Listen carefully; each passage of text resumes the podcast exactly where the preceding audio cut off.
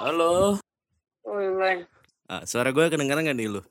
Kedengeran. Oke, sinyal aman kan di sana? Aman lah. Baterai aman lah. Oke. Hubungan nih? Gimana apanya?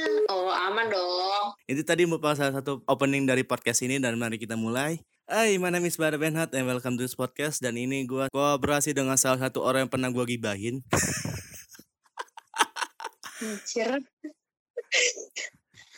Kalau misalnya kalian pernah dengar yang gue kolaborasi dengan si Nindita, nanti lo bakal tahu ini siapa orangnya. Coba dong introduce yourself lah ya. Kenalin nama lo siapa, umur lo berapa, dan kesibukan lo sekarang lagi ngapain sih? Oke, jadi kenalin gue Shellen. Gue 22, sorry 23 sih tapi belum. Terus kesibukan gue ngebisnis sekarang. Oh, bisnis apa ini? Bisnis yang lagi jalanin sekarang MLM. Wah, gue pengen bahas tentang MLM. Sebenarnya sih apa sih MLM? MLM sebenarnya ya, di mindset orang-orang tuh kayak itu mah ribet. MLM tuh kan multi level marketing. Tapi orang berpikir MLM ribet nih, harus jualan lah, harus apa kejar target dan segala macam. Yang menurut orang itu tuh bisnis. Mungkin banyak orang yang bisa cepat kaya lewat MLM, cuman banyak juga yang merasa kecewa gara-gara MLM kan. Cuman kalau balik lagi, gue udah ikut MLM sebenarnya udah 3 kali, ini yang ketiga sih. Oh. Tapi MLM sebelumnya, gue tuh fail banget karena emang harus yang namanya kejar target lah, ada tutup poin. Dan gue tuh nggak suka sama yang kayak gitu, karena orang-orang kan pasti pengen ngejalanin segala sesuatu tuh enjoy kan, enak, nyaman, gak dituntut segala macem. Nah, gue join Jafra, gue di situ kayak kebuka gitu loh pikiran gue kayak, oh MLM tuh sebenarnya lo bisa untuk cepet kaya sebenarnya. Cepet kaya tuh gimana ya bahasanya, kayak aneh gitu. Kayak lo bisa sukses lewat MLM kalau misalnya lo tekun gitu ngejalaninnya. Oh. Tapi kalau misalnya lo cuma pengen, oh gue pengen dapet cuannya nih, gue cuma pengen biar cepet dapet duitnya nih. Tapi nggak usaha ya sama aja bohong gitu. Kayak gitu sih. Berarti hitungannya lu kena MLM kan udah 3 kali nih. Nah yang satu sama keduanya itu bergerak di bidang apa nih? Gak usah sebutin namanya. Lu kasih tahu aja sih itu dia bergerak di bidang apa. Maksudnya jasa travel kah apa? Mungkin kayak gimana gitu. Yang pertama di kayak obat-obatan gitu. Itu udah terkenal banget sih. Sedunia tahu lah itu. Terus gagal. Tahu lah ya. Terus yang kedua sama lah kayak juga, bedanya dia ada skincare-nya juga. Jadi dia nggak herbal doang yang kedua ini tuh, ada skincare, ada up-nya gitu-gitu. Terus yang pengalaman pertama yang tentang obat-obatan beginian, lu udah join berapa lama? Cuma sebulan ya, Dan. Sebulan itu dia pakai tempatnya sama gua. Jadi di sekolah di macam sama upline-nya. Terus boleh lah gue join. Terus kan joinnya kayak cuman 100.000 doang gitu. Oh yaudah join gue. Nah dituntut banget gitu loh, harus cari orang, harus produk. Cuma ini tuh masalahnya dia kalau gue jual produk, keuntungannya malah buat upline gue. Kan kayak kok gue usaha malah ngasih makan orang bukan buat gue sendiri kan gitu kan. Oh. Terus gue males lah. Oke. Udah gue berhenti tuh. Cuma sebulan doang gue gak niat kan. Karena emang mungkin masih bocah juga kali ya, pemikirannya masih SMA. Itu SMA kelas berapa kalau boleh tahu? Kelas 2 SMA. Terus yang kedua ini? Emang kedua?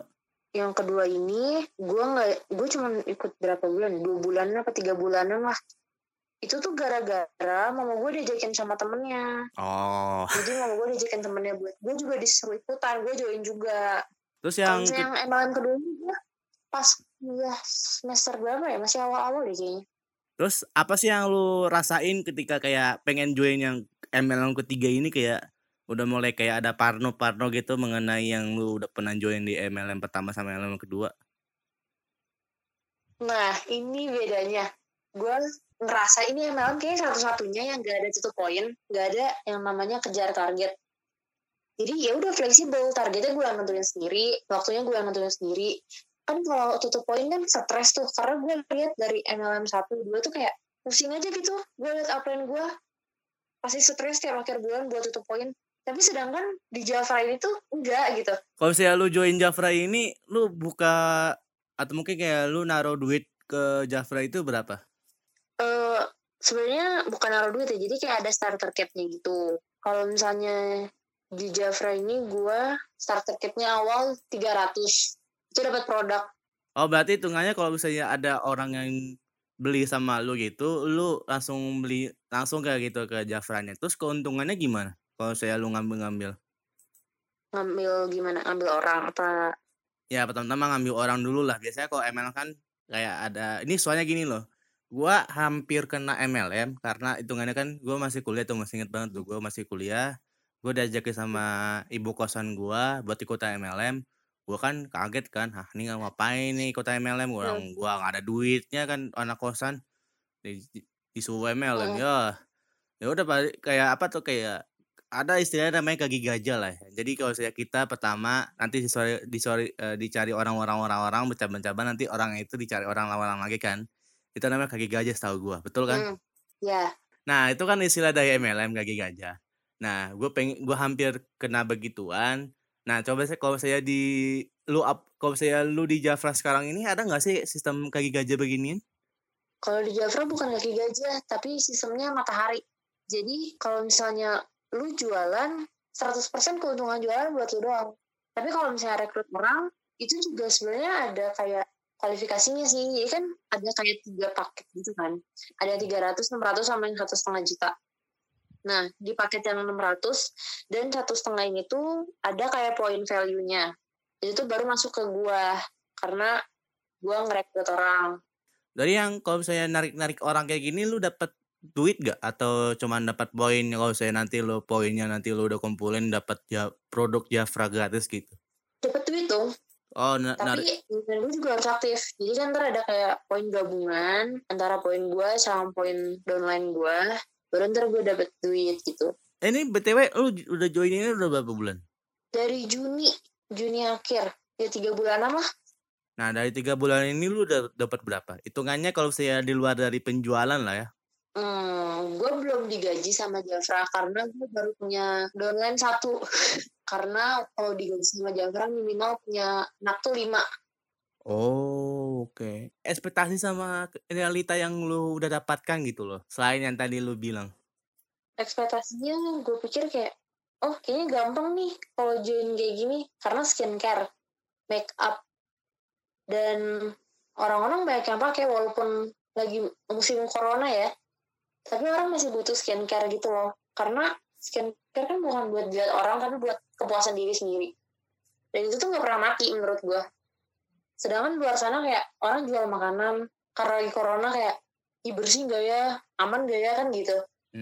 Tapi kalau ini gue berpikirnya ekspektasi gue, wah bisa lah ini. Gampang lah karena gue juga pakai gitu.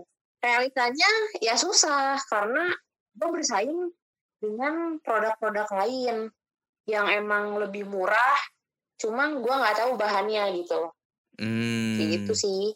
Dan ini kan gue sempat lihat kan di Snapgram lu yang gue bisa bilang lumayan nyampah, yang kayak gimana ya bilangnya ya? Iya lumayan nyampah bos, lumayan nyampah. Kalau saya lu sering lihat apa ya kayak Snapgram lu siapa aja yang ngeliat? Mungkin gue di urutan paling bawah mungkin. Gue kalau saya lu sering lihat SG lu lah ya. Gue urutan paling bawah karena hitungannya. Oh si Shellen, oke, skip. Soalnya pasti bahas tentang inian.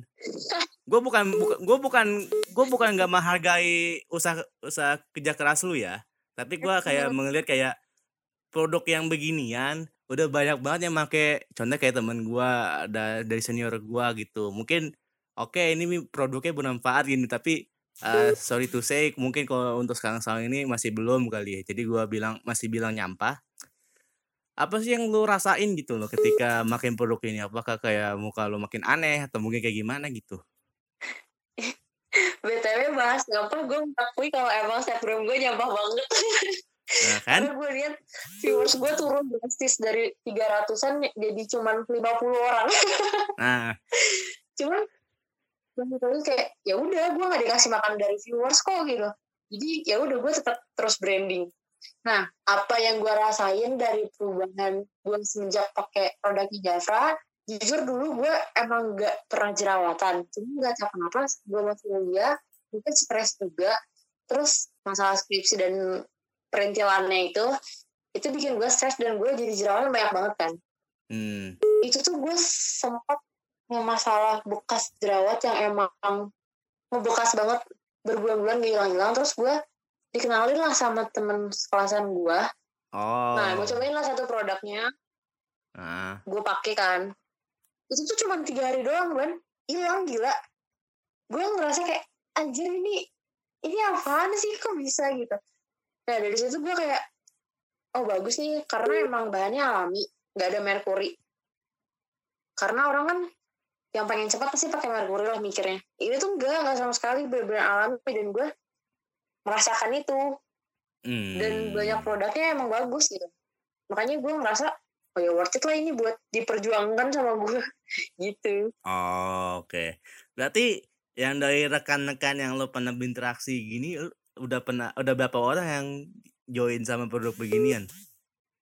Kalau misalnya join sama gue kan baru satu orang nih. Tapi ada satu lagi temen gue, jadi cucu gue lah istilahnya. Wah. Mereka bilang, enggak, hitungannya lu masih muda udah punya cucu. Keren. Maksudnya downline gue punya downline lagi. Gimana sih? Iya, gue tahu itu tadi cuma jadi candaan doang, kirain kena. Oke deh, terus. Anjir. Nah, mereka juga ngerasain yang sama. Dan emang bilang ya itu bagus gitu. Terus teman-teman gue yang pakai juga kayak, wah gila gue baru tahu sekarang dong produk ini kayak gitu sih. Dan rata-rata cuma gue doang yang ngerasain. Oh gitu. Dan rata-rata itu cewek. Kalau cowok ada nggak? Ada dong. Banyak malah. Siapa? Teman gereja gue ada. Terus adek gue juga pakai tuh. Adek gue, papa gue juga pakai. Dan emang mereka bilang bagus juga ya gitu. Adek gue malah parah banget sih, dia breakout banget sih. Breakoutnya maksudnya kayak cacar air di muka, apa kayak bopengan di muka? Jerawatan parah sampai leher-leher, sampai belakang kuping. Nah, untuk yang bahas MLM, itu apa ya dibilangnya? Ekspektasi apa aja sih yang lu dapetin lagi gitu, dan realitanya gimana? Yang tadi lu sebutin udah ada beberapa kan, ada lagi nggak? Apa ya ekspresinya kayak gitu, cuman yang dibilang apa ya, gue lihat teman-teman gue yang lain gampang banget kan mereka narikin orang, dan mereka cepet banget naik titelnya, bisa dapet gaji bisa sampai 2 digit 3 digit gitu. Realitanya ngajak orang susah karena gue itu orangnya baru, dan untuk ngambil kepercayaan orang kan gak segampang membalikan telapak tangan. Iyalah. Ya itu. Jadi emang harus gue harus menjaga kepercayaan mereka dulu. Gak cuman kayak, oh dia mah karena jualan doang nih bintangnya bagus, padahal mah gak tahu hasilnya gimana. Kan awalnya sih gue pernah punya pemikiran kayak gitu. Tapi gue tetap ngejaga itu loh, ngejaga si brand ini. Dan gue emang jualan nggak cuman modal ngomong, karena gue juga pakai gitu. Dan realitanya itu ya susah dapetin orang. Karena yang namanya usaha semua pasti ada prosesnya ya kan. Apalagi lu hitungannya kan lu ikut orang kan. Kalau saya lu bikin bisnis begituan kan sendiri ya, baru kan lu bisa menjalani kayak bikin usahanya bagaimana, terus untuk workflow-nya bagaimana gitu-gitu kan. Apalagi ya, karena hitungannya gue gak pernah ikutan MLM dan gue gak tahu kisah-kisahnya. Ada lagi gak sih yang lu pengen sampaikan gitu? Gue bingung banget anjir. Kalau misalnya join MLM, ya sebenarnya MLM apapun mungkin bagus ya. Karena di setiap MLM pasti ada orang yang sukses kan. Cuman gimana kitanya, kita orang yang mau kejar target atau enggak, jadikan juga MLM-nya mau kayak gimana. Kalau gue beruntungnya gue masuk MLM yang emang positif, si komunitasnya yang emang tiap minggu pasti ada yang namanya meeting buat kayak saling sharing, saling kasih support, kasih edukasi. Jadi kita kalau misalnya, kalau lu sesekali mungkin lihat Instagram gue yang dibilang kalau misalnya mau konsultasi boleh ya, itu kan gak cuma sekedar gue kayak gini gimana ya, kita kan gak ngasih asal saran gitu loh, kita emang bener-bener menganalisa kebutuhan customer kita gitu. Jadi kalau lu mau join MLM, cari yang emang lu bisa menguasainya gitu, kalau menurut gue ya. Karena MLM 1 dan 2 yang pernah gue lewatin, gue gak bisa menguasain itu, karena gue cuman di edukasi gimana caranya jualin ke orang. Tapi kalau di sini, gue bener-bener gimana caranya jualin ke orang, terus produknya apa aja, manfaatnya apa aja, semuanya bener-bener dijabarin gitu. Itu sih. Oke deh, untuk episode kali ini berikut gue akhiri dengan terima kasih atas perhatiannya. Sampai jumpa, dadah. Dadah, thank you. Yuk.